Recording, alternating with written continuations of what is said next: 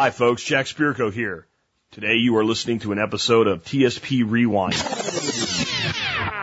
Commercial free versions of past episodes, podcast blasts from the past. I put these up when I can't do a show due to professional commitments or rare vacations. These podcasts will appear in standard iTunes, Stitcher, and other feeds, but will be titled TSP Rewind episodes and numbered accordingly. All right, guys, so I know it is a Thursday and you were looking forward to a call in show where people call into the Think line, but we are doing a rewind today.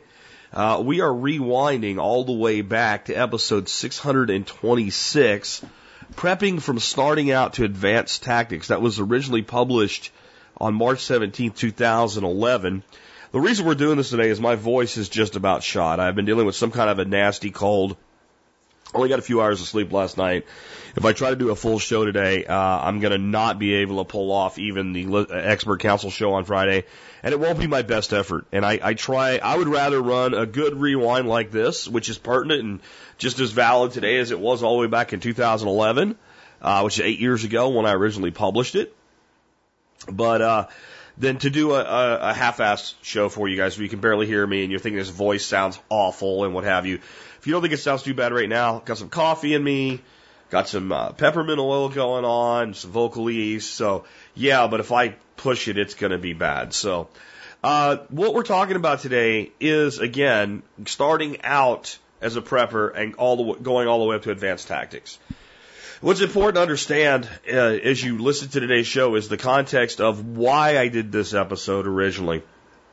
The Fukushima natural disaster had just just happened. They've been a couple days into it.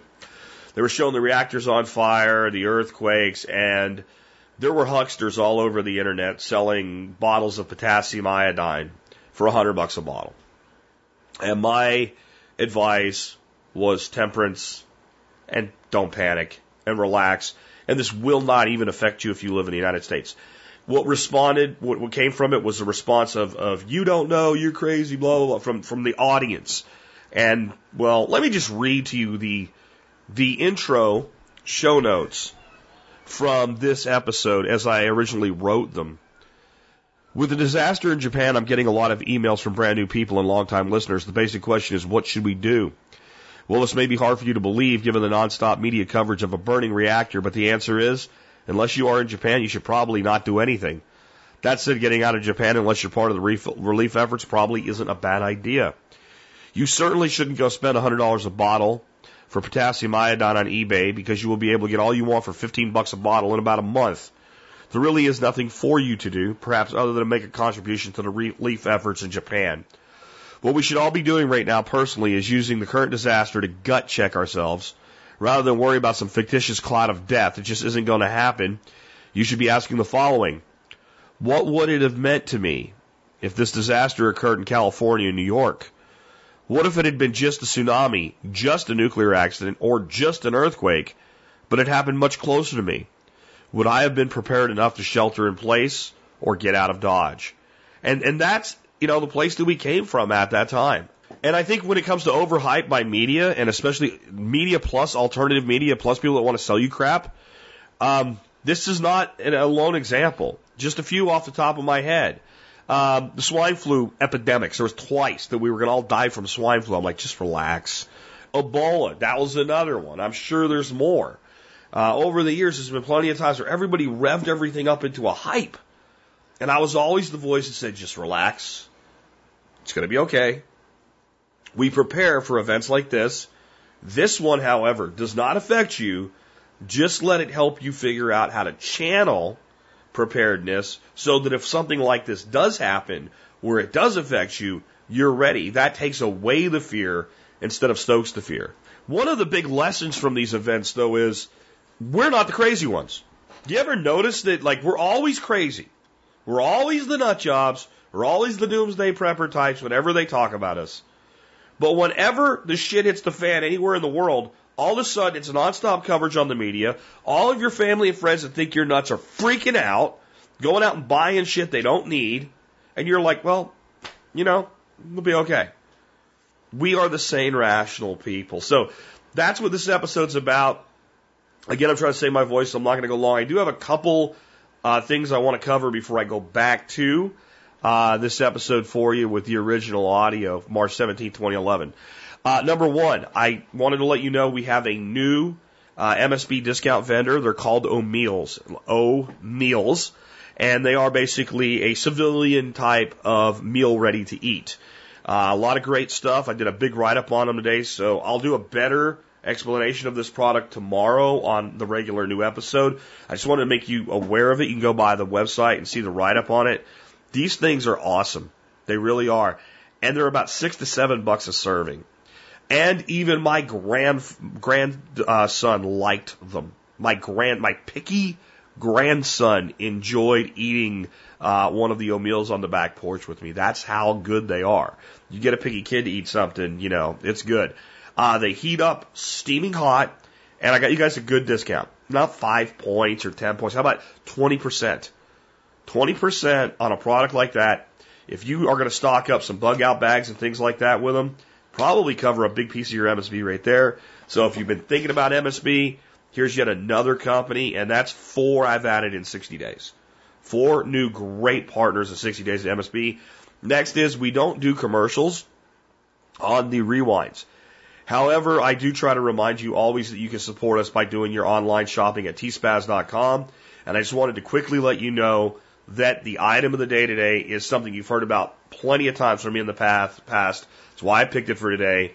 But it's Dr. Earth's Premium Gold Organic Fertilizer. It is the core of my personally assembled over 10 years of research and work fertility program. If you said, Jack, out of all the stuff in your fertility program, you could only have one thing, what would it be? It would be Dr. Earth Premium Gold. So you can check out the review. Remember, you can always support us by doing your online shopping at TSPAZ, uh, no matter what you buy, and you can always find everything that I've reviewed there. With that, we'll go ahead and rewind back to, uh, when was it again? March 17, 2011, uh, prepping from starting out to advanced tactics.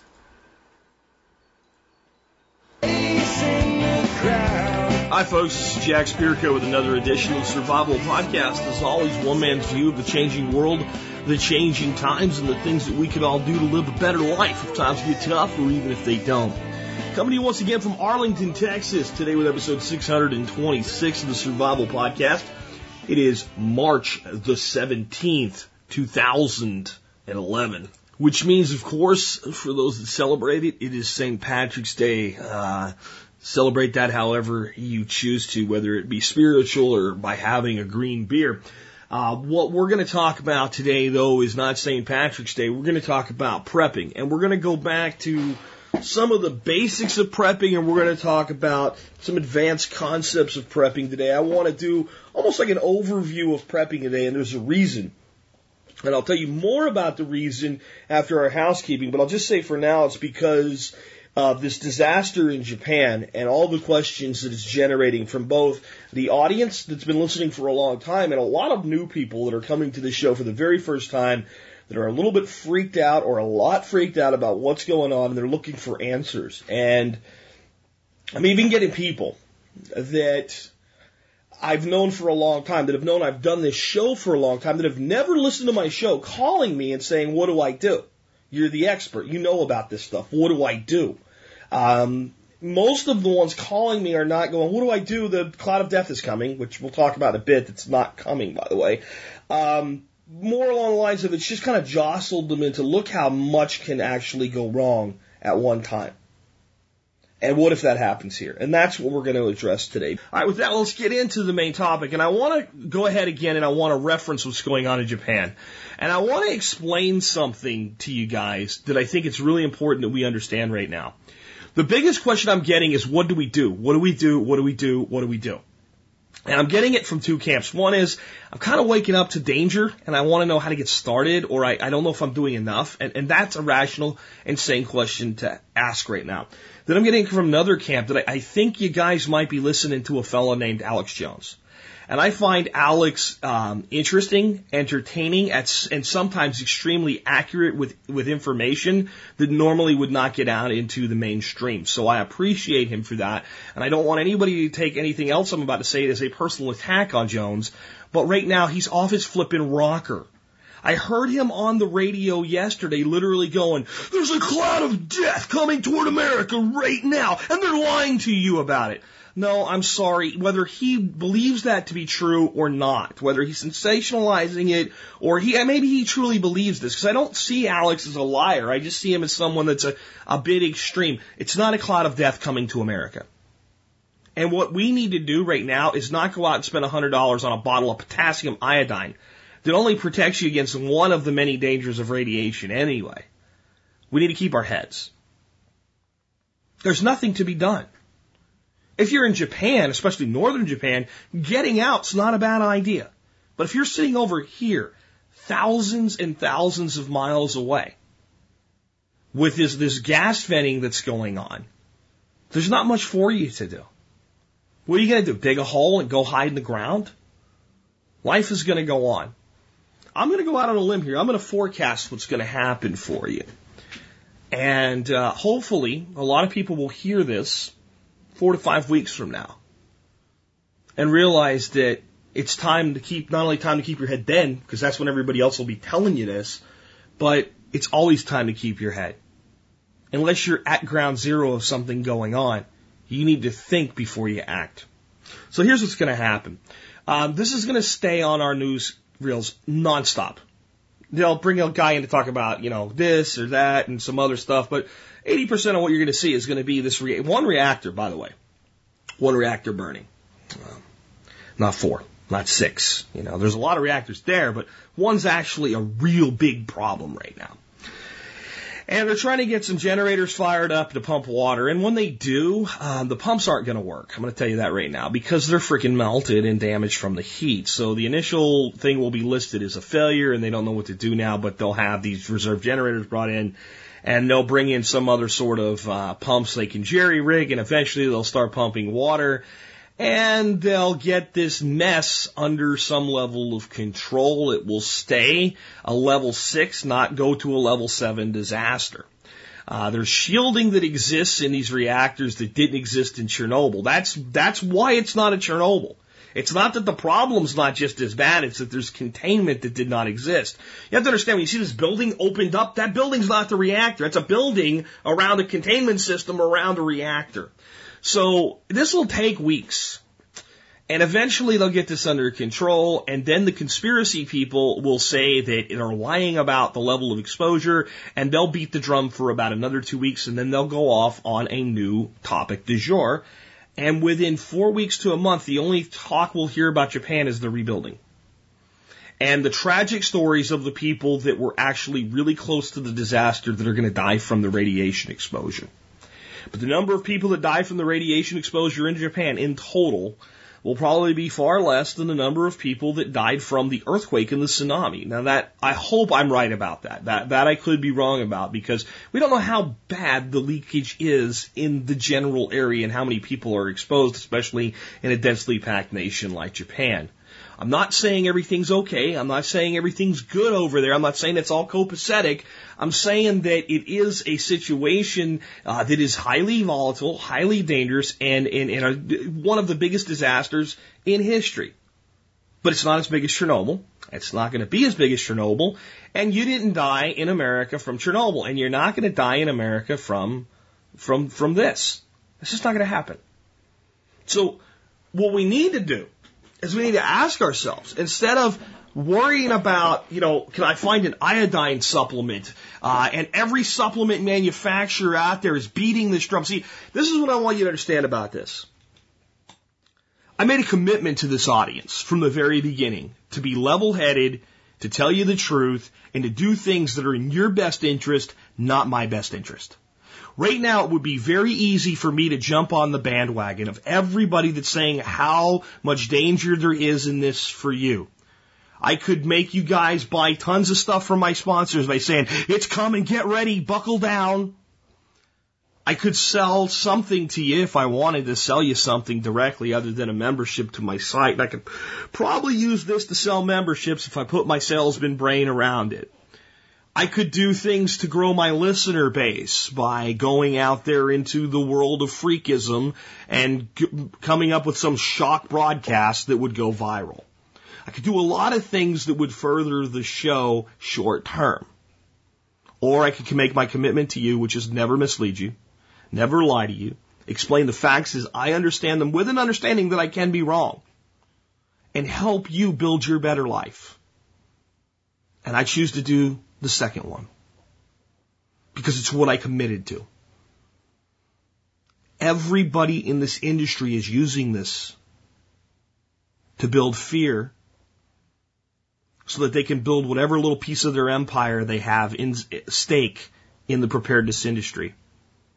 And I'm not going to. Because I think you deserve more. I think you deserve me to keep doing what I've always done. That's what today's show is about. So how do we react to this? I think what we say to ourselves is, okay, uh, you know, maybe there is even some long-term radiation issues for the whole planet here. We don't really know yet. We're going to have to wait and see. But since we're not all going to start living in a hole in the ground, and since iodine only has a limited capacity to protect us from radiation anyway, and since anybody allergic to seafood, by the way, shouldn't be taking the crap, we need to ask ourselves, ask ourselves some questions. What if this happened here? Would I be ready? If this happened in California and I live in the western United States, how would it affect me? If I lived on the East Coast, what if this happened somewhere, let's say in New York or Ohio? Or I don't know if they have nuclear plants in Ohio. I'm pretty sure they have at least one. What, what would it be like for me? What if I live in the middle of the United States and this happened on either coast? What would this mean for me? What if it wasn't even a nuclear disaster? What if it was only the tsunami? What if I was, you know, on the west coast here and this happened? What if I wasn't even in the immediate danger area? But as all the supplies started to dry up in my general vicinity, as people hoarded and people sent them off to the relief, what would I do? If this simply was a nuclear reactor that went postal or went nuclear, and they had to shut down my portion of the grid for a week, what would I be doing? If this was an earthquake that devastated my community, would I be ready?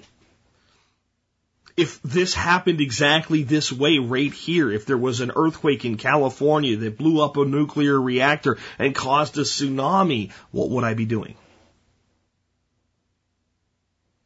See, that's the lesson from this, at least one of the lessons, the lesson for us. Now, there's going to be massive lessons from this thing long term, but the short term lesson is we do what we can to help. And right now, for most of us in America, that's just a financial contribution. And we evaluate our own lives. And I think the first thing we need to say to ourselves is, what do we need to survive? What, what is integral to our survival? And it's food, it's water, it's air, it's security, it's energy. These are the things that we need to worry about. We need to be able to feed ourselves. So I want to ask a lot of you guys that listen, are you really taking food storage seriously? Are you really storing what you eat and eating what you store? If I came to your house and said, this is a drill, but you know, you're going to participate in it, we're even going to pay you for it. We've cleared it with your boss. You don't have to go to work and you're going to get paid. So you don't have to worry about the finances. This is just a drill. But basically, we're going to lock you in your home for three weeks. How skinny would you be by the time the three weeks were up? Even if you were still eating food, how miserable would you be? Do you have enough food for three weeks to a month in your home? What if this was a pandemic? What if this was a pandemic right now? And what if you, you were hearing, stay in your homes, the area is under quarantine, and you had to stay there for 30 days? Is there enough food for 30 days in your home? And I know there's people out there right now saying, well, there was an earthquake here, guy. Okay, so there was an earthquake. Let's say I had 30 days worth of food in my home and my home collapses on my food. well, like I said yesterday, what if your aunt had balls? She'd be your uncle. What if you are anybody outside of the general vicinity of the earthquake that just can't get food? What if only part of your home collapsed? I mean, there's so many what ifs and variables. It's like saying, well, you know, what if the gas runs out? Well, you're not going to get rid of your car tomorrow. You do the best you can under the current circumstances. So fundamental one, food. Fundamental two is water. And, and they're almost equal. Because you need food and water every day. And you need water every day. You can go, you could eat food every other day. You ain't going to be happy, but you could survive. You can't go days without water. It's impossible. uh, without severe medical consequences, including something called death. And if you die, you've, you know, you're not going to survive. You've kind of blown the first rule of survival, which is wake up tomorrow breathing. So one of my very good long-term friends called me yesterday and said, I think I need to start storing water. How much should I store and how should I store it? And I said, you know, here's the thing. You can only store so much water, dude, because it's bulky and it weighs a lot. And you have a great, big, this guy's a great big pond. So why don't you start out by getting yourself a good water filter system? And I had, uh, I contacted Jeff, the Berkey guy for him and had Jeff quote him a Berkey system. Uh, with, uh, with the, all the options. So, you know, the water you're drinking out of your faucet right now is already poison. It's got chlorine in it. It's got fluoride in it. This guy's big into health and he feeds his family organic foods and things like that. I'm like, why don't you start giving them water that's worth drinking? Go out and buy yourself, you know, 25 to 50 gallons worth of water and store it in a closet somewhere. You have a big house. If you want to start doing the five gallon can thing, that's fine, but they're awful expensive. I don't, understand this. Maybe you guys can explain this to me. Go out and buy a, one of them blue five gallon water cans costs more than a gas can. It just doesn't make sense to me. Somebody should be able to make water cans affordable. Entrepreneurs out there, maybe you should check into that. Good, uh, quality, rugged, uh, five gallon water cans that would sell for about five to six dollars. I think you'd sell more of them than you could, you could make if you figure out how to do it.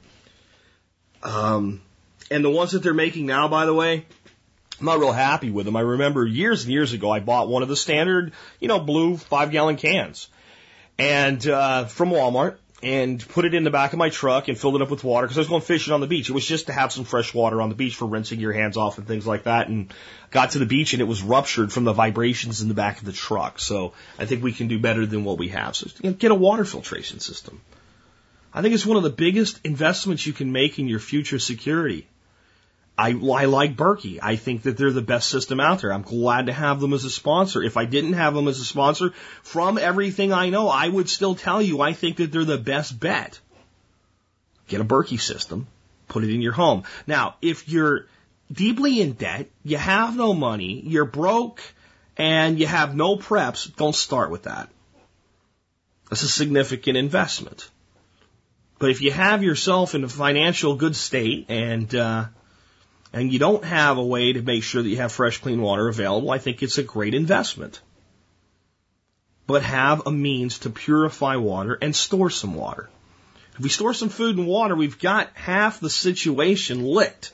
It's a matter of how long we can go on that food and water. And I think if you have less than 30 days, you're woefully underprepared. And I don't think 30 days is enough, by the way, but if everybody in this country just had 30 days worth of reserve food and water, or water purification capacity, I think we'd be a lot better off. And let me talk to you a little bit about water purification uh, capability. I don't care what system you have. Berkey's what I recommend, but if you have another system that performs equally or better, uh, fine.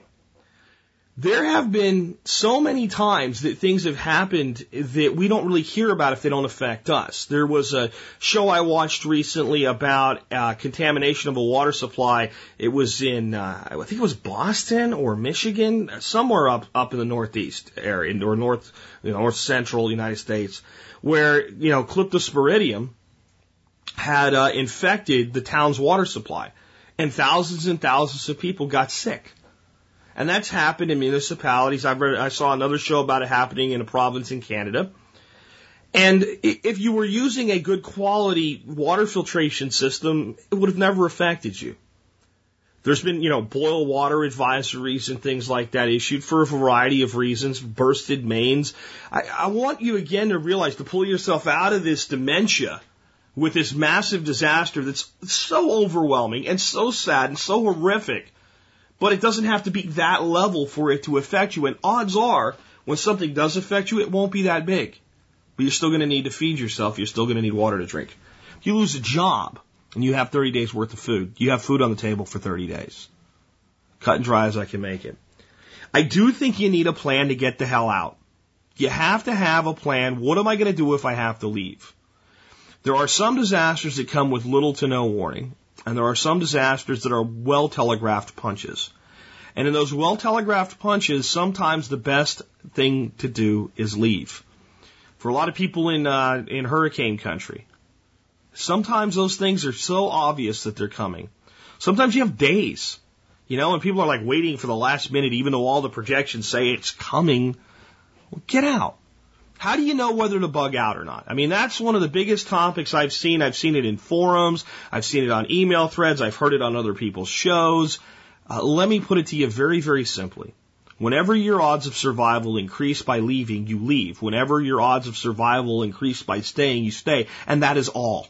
That is the only question you ever really need to evaluate but you have to understand that sometimes the answer is going to be my odds of survival increased by leaving. That's if you're close to uh, this this burning nuclear plant right now in Japan. Your odds of survival are better if you get the hell away from the radiation. And there are people in our community that say, "Well, I'm not leaving. They're not making me leave." Well, stay and die then. I, I, I just don't have time for people like that in my life anymore. Every time I do a show about bugging out, I get emails from people very, very offended that I would ever suggest that you leave. So when the, there's a credible threat that there's an atomic bomb in downtown Dallas, and you're sitting in the IMPay building on the 19th floor running your accounting software, stay. Just stay and go up in the mushroom cloud then if that's you. For everybody else with a freaking brain, if that's the situation, in as orderly a fashion as possible, being as careful as possible, uh, and trying to get your family back together and trying to avoid being crushed by the mob that has no plan, get out. And there's times to go early. If you go early and nothing happens, you took an impromptu vacation. If you go late and something does happen, maybe it's your permanent vacation. I mean, I, I can't make it more clear than that. So we need a plan to get out the next thing we have to say is we may be staying put and we may be going without power, so we need some level of redundancy in our energy. I think one of the best first things you can do is put together a simple battery backup system for yourself that'll do something like run a fan and some lighting. That could be a couple batteries hooked up to a charger that you plug in the wall that you keep charged at all times. You can add a solar panel to it later so that you have some uh, long-term sustainability, and then at least you have that. And at least when it's 105 degrees and the power goes off because everybody turns their thermostat down to 61 degrees to try to stay cool, you can run a fan. And from there, I think you get a small to mid-sized generator. And long term, I think you look at getting a larger, uh, more sustainable generator, and you store fuel for it in whatever form that generator you choose to have uses. And I also think that you look long term at installing solar and or wind on your your rooftop or in your backyard if it's feasible in your area. I think we need to start taking individual personal responsibility for some of our own energy needs for a variety of reasons. One, because the current system is going to fail sooner or later. And two, it's going to get more and more expensive to be part of that system. And three, it's good to be independent. It's good to have your own choices, your own options. I think it's something that we, we, we lose when everybody that talks about green energy talks about saving freaking polar bears that are doing just fine, by the way. Yes, folks, the polar bears are fine. There's nothing to worry about there. When we talk about green energy only for the environmental benefits, we lose over half of the potential customers for green energy products. I don't care if it's green. I care if it's sustainable. My problem with burning natural gas is that I'm worried about a polar bear, and so we got to suck it up out of the ground, and it gets harder and more expensive to extract every time we extract a certain amount of it. And because it causes environmental damage far beyond burning it and releasing CO2 with things like hydraulic fracturing and having it seep into groundwater. These are the reasons I'm opposed to natural gas. But the reason I want solar panels on my roof and a, you know, and a battery backup system and, and be able to run power directly on my home if the grid goes down is so I can run power if the grid goes down or so I can partake less of the grid because it costs me ongoing where an investment in green energy costs me once. So I think we need to have in our prepping an energy plan. And I think it's a very small baby step plan initially. And then it's a plan that expands over time. And I want you to think about this this way.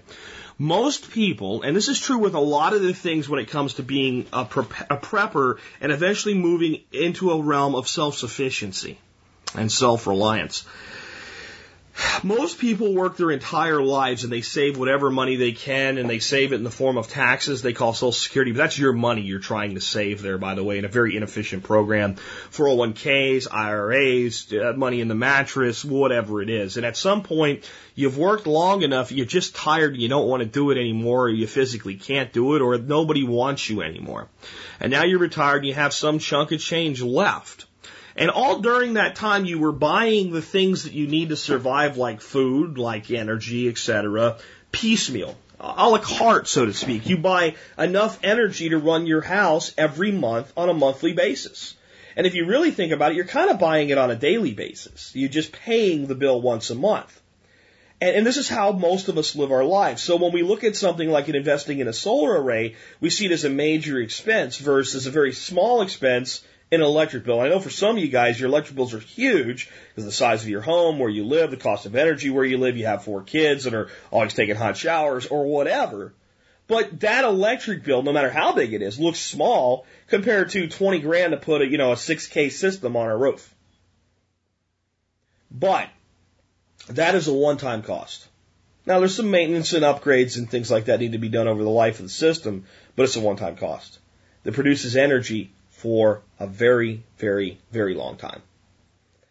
And it's, it's a, a capital deferral is the way to look at it. I can pay for it long term in small bites and spend vastly more money, or I can buy it today and produce it long term for a larger initial investment and a shorter overall cost on the life of the system.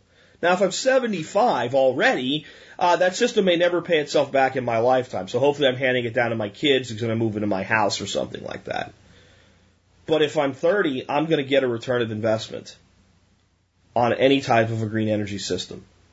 But I still think we start out with something like simple battery backup systems. Hey, the Power Dome EX that I did a video on, it's a great first step on some power redundancy. Uh, crank flashlights, some batteries and things like that. Lighting and heating. These are the things you need to think about most. And then some level of cooling capacity, especially if you have young children and infants uh, and live in the South. There's there's times of the year where if you go without power, the, literally their safety becomes in jeopardy. We also have to think about our security. One of the really great things to come out of this disaster in Japan is that so far there's no looting or rioting. Great. It doesn't mean it won't happen here. And the sad thing is, it, it probably would happen here. We need to look no further than New Orleans to see that it can happen here. We also need to realize that it doesn't always happen here. Wasn't a whole lot of rioting or looting going on around 9/11. And I believe 2003 it was, I was in New York City when the lights went out. And there was a mass walkout exodus from Manhattan. The whole island was dark. I just hung out. I found a guy that was selling beers on a, from his little restaurant and sat down and watched people walk out. He was taking cash. I always have cash on me. That's part of your preps as well. People, what do I do to prep? Well, do you have any cash? No, get some. What? You know, that doesn't sound real survivally, but hey, it addresses a real world situation, right? But just because we have disasters where people keep their heads, we shouldn't turn away from disasters where people don't. So I think there's multiple things that you need to have prepared to be able to defend yourself. I believe what Frank Sharp said when I had him on the show last week. If you're going to carry a gun, you better carry pepper spray because if you only carry a hammer, everything looks like a nail. And I think that there's a place for non-lethal self-defense, and I think pepper spray is a great idea. My particular brand of choice right now is called Inferno by Cold Steel. And from everything I've looked at, everything I've researched, it's the best stuff I can find, and it's very, very affordable. You guys with this, with the pepper spray that's two years old, throw that crap away and get some new stuff. I, I, remember talking, one of my favorite people, you know, Eric from the Handgun Podcast, you know, he says, I don't test my pepper spray. I might need it all one day. And I said, Eric, if you don't test it, you don't know if it'll work. And you're going to feel really bad when you pull it out and you have something really depending on it and you press the button and it trickles out onto your hand. And I've seen old pepper spray do just that. Six months to a year maximum. And if you have a large enough container, you give it a little squirt at six months. If it looks like a good strong stream, maybe you carry a little bit longer. I'm telling you, a, a, a keyring size thing of Inferno is about seven bucks. I just toss them. at about six months and replace them. And I just think it makes sense to do that. Have a means of defense. That also means a gun. And let me explain something to folks about guns. If you do not have ammo to go with the gun, you have an expensive club. And if you do not have training to go with the gun, you have an ineffective weapon.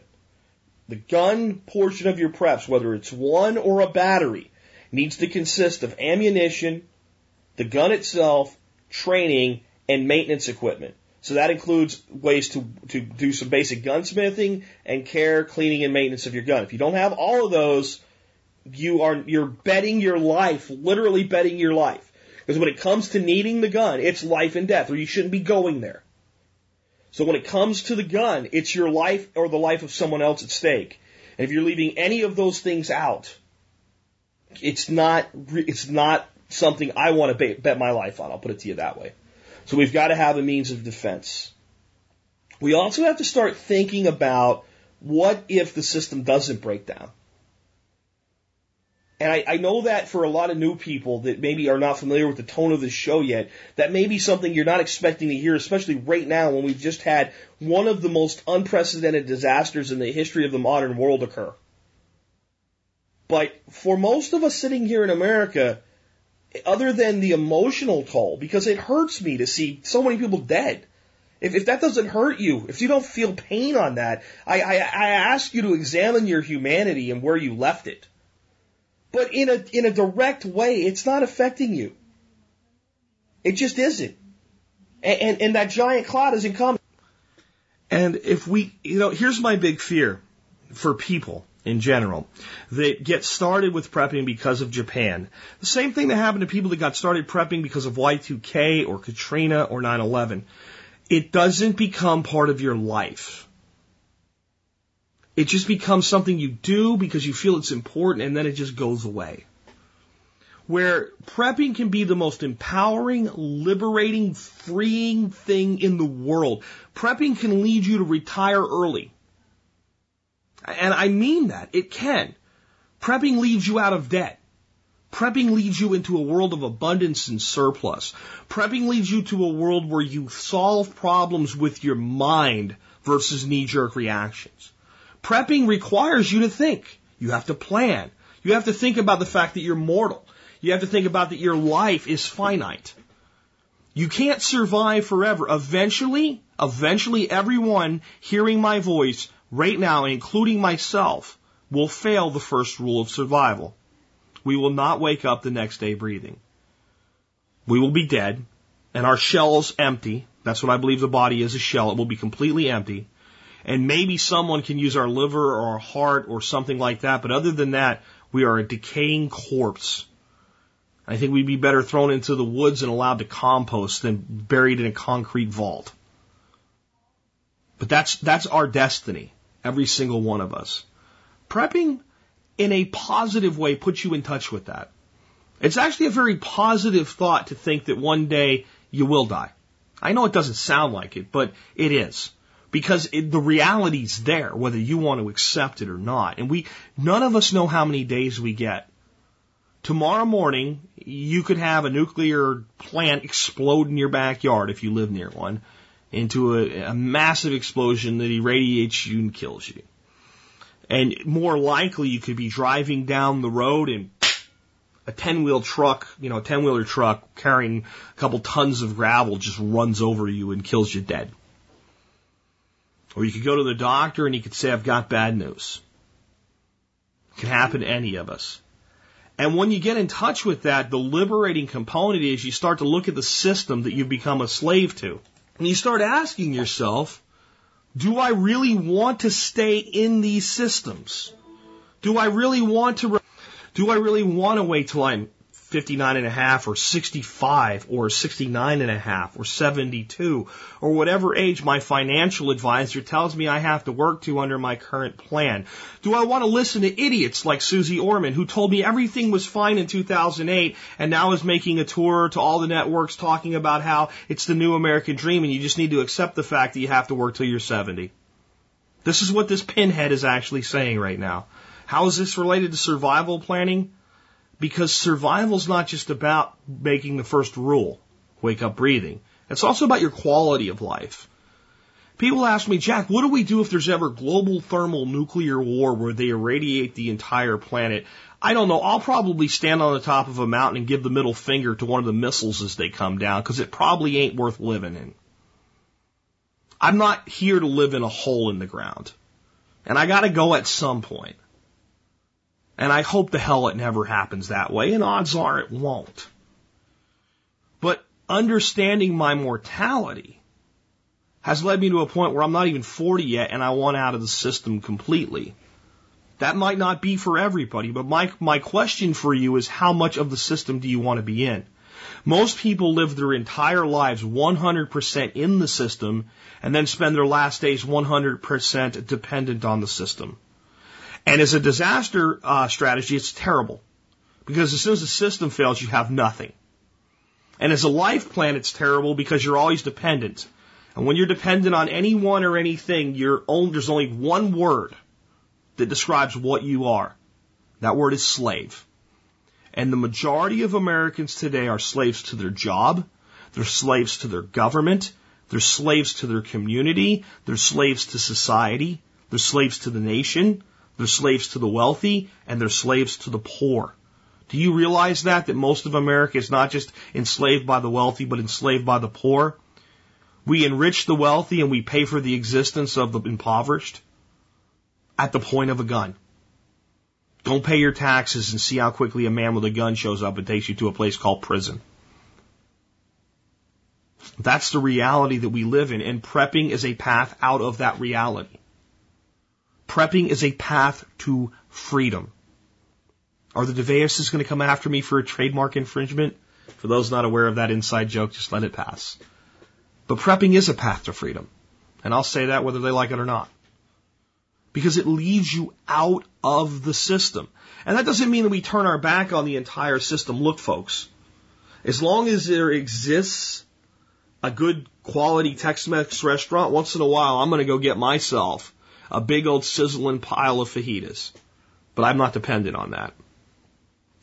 As long as there's a store that I can go down to and buy good organic peppers, which is real hard to do right now, at a time of the year where I can't grow them, I'm still going to have fresh peppers. But I have dehydrated ones to get by when they're not available.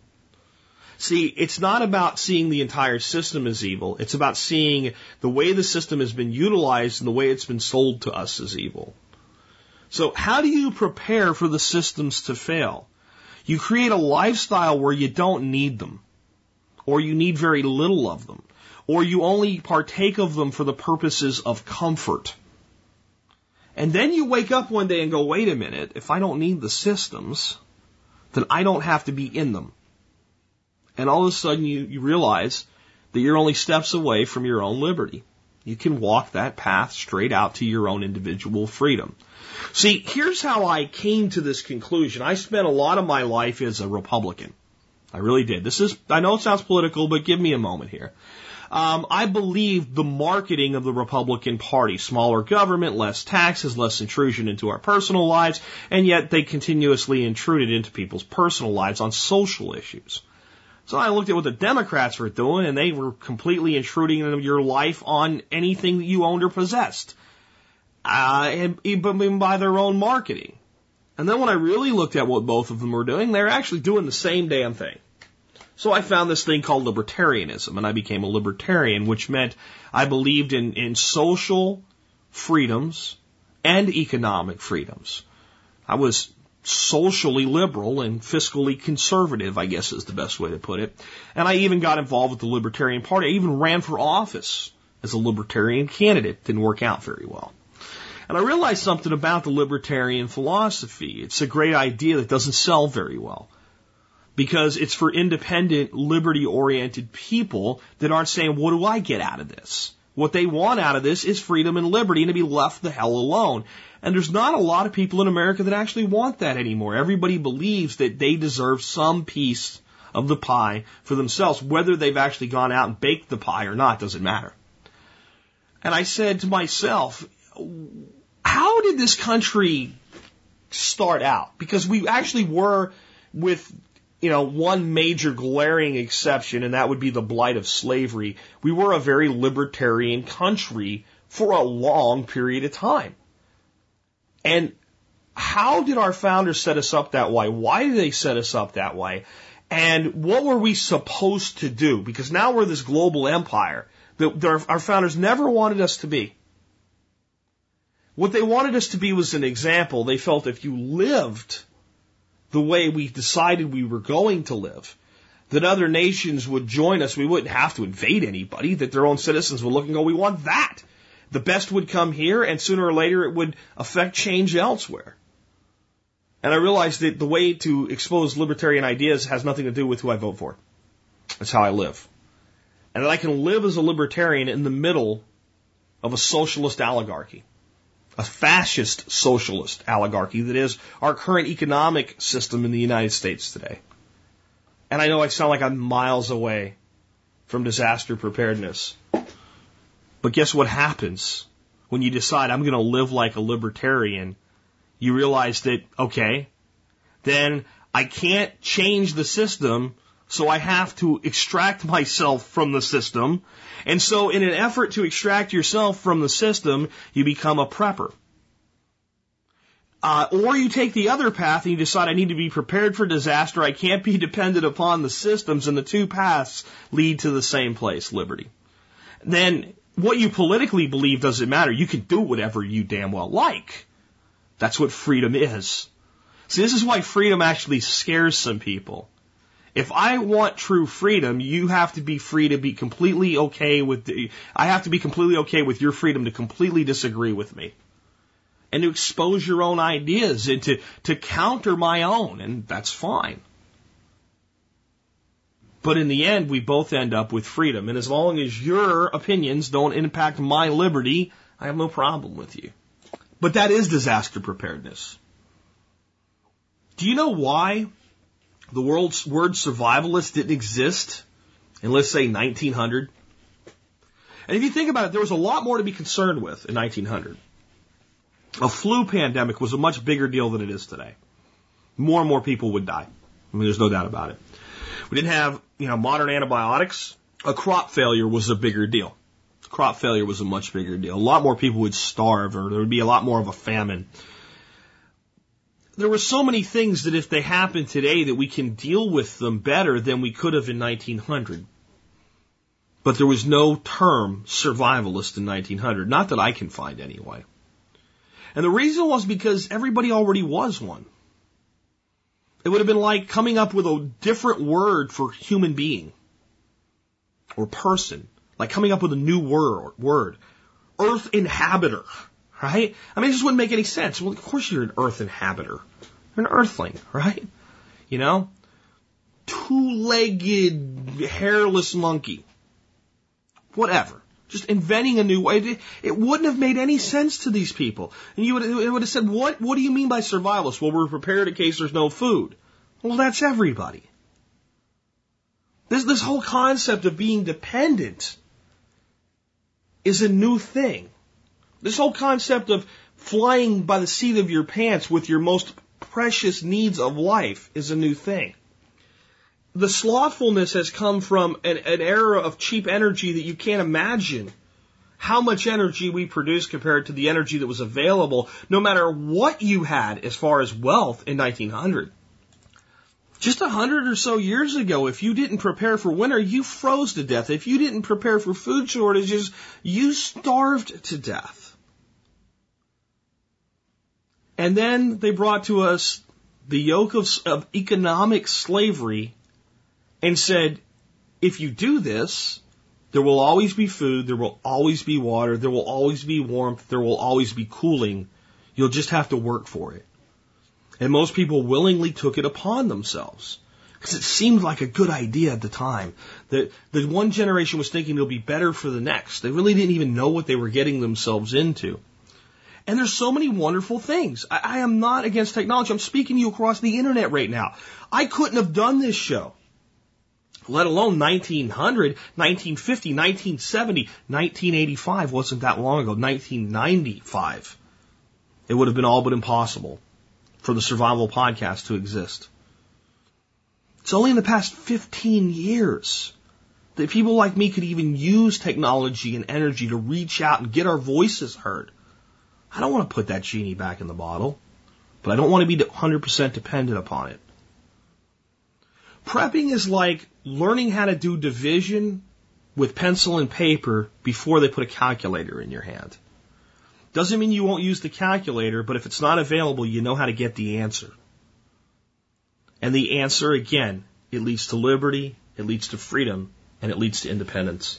The last thing I want to talk to you about today with your prepping is probably the last thing on most people's mind right now as we look across the sea to our our uh, Japanese brothers and sisters over there who are dealing with the most horrific thing you could possibly think of, and many of them simply looking for food or water or comfort. And it just doesn't seem like it, it fits. But even for a lot of people that were affected by this over there, they would have been better off if they were not saddled with debt, especially the people that are not, again, we, we always have to understand with disasters. There's a direct impact, and there's some people in that direct impact that they're just not going to make it. And that's part of the mortality. And then there's people that are severely injured or severely disabled or severely impacted. They're going to need someone to come get them because they can't get out. And then there's the largest population of all affected by the disaster, those that simply go without food and water and comfort.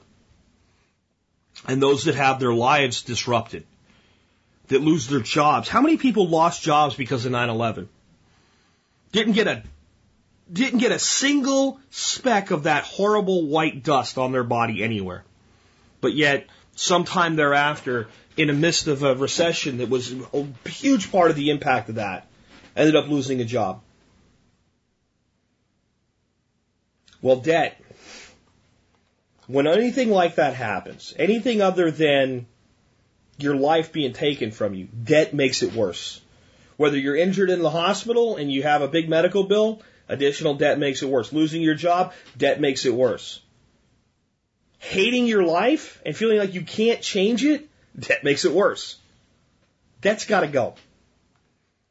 It's got to be your primary objective in your life is to become debt free. And if you don't think that way, you're going to spend your entire life battling an enemy that you cannot kill unless you specifically target its heart. Debt is designed to stick around, to stay around, to be around, to rule your life. One of our earliest founders is someone I don't really like very much. His name was Aaron Burr. And uh, he was part of Washington's second cabinet, and he re- remained underneath uh, John Adams for a while. And he was a big proponent of the central banking system and of debt for the nation. And the point of having debt for the nation was, get this, the more debt we have, the bigger the government we're going to have to have to deal with the debt and the more control the federal government would have. Do you think this stuff's new? Get us a miniseries called John Adams and watch it. And watch the conversation that goes on in that cabinet in one of the later editions of the show. And you'll see the genesis of the debt enslavement of our nation how far it goes back and what the real motivation behind it is. You want to be free of the systems? You can never be free of the systems with the chains and slavery of debt on your back. And I can tell you this, once you're free of debt, a path completely out of the system is less than 10 years away. So it's up to you. And that's why I've always said debt is not measured in dollars, it's measured in years. And if you've put yourselves into 20 years of debt, slavery, and prison, and it takes you four more to get out, I'm sorry that you've done it, but work on it, get out of it do it. You will never feel as free as the day that you pay off the last dollar of debt. And I know that doesn't sound like what I started out talking about today. But just to sum it up, the way we put our lives in order and we get independence and freedom and liberty from the systems and we're prepared then to deal with disasters that take the systems away is to not need the systems today. It doesn't mean we don't use them. It means we don't need them. So we take what we want by choice. So we have to be able to feed and provide water for ourselves, provide our own energy. We have to be able to provide our own security. We have to provide our own shelter. If we can get those things knocked out, free of debt, that last linchpin, then we have independence, liberty, and freedom, and we're as well prepared as we can be for whatever disasters come our way. If you want to ask me this question, Jack, how do I prepare so that no matter what happens, I'm never taken down by disaster? My answer to you is I cannot tell you that. I can tell you how to almost get there. I can tell you how anything other than being in the direct impact, how you can solidify your life so you can come out the other side and prosper. But if you want me to guarantee your survival, I'm not God. And neither are you. And neither is anybody else walking around on this planet right now. And sooner or later, we'll all meet our Maker, however you want to take that. What matters is how we live today. What matters is claiming our own freedom and our own independence. And with that, this has been Jack Spirko with another edition of the Survival Podcast, helping you figure out how to live that better life if times get tough, or even if they don't. Okay, guys, I hope you enjoyed that uh, that journey back into the past. There, unlike most of the rewinds, I am recutting the end of this one too, just because, well, John Adam does a really good job of putting together the song lists.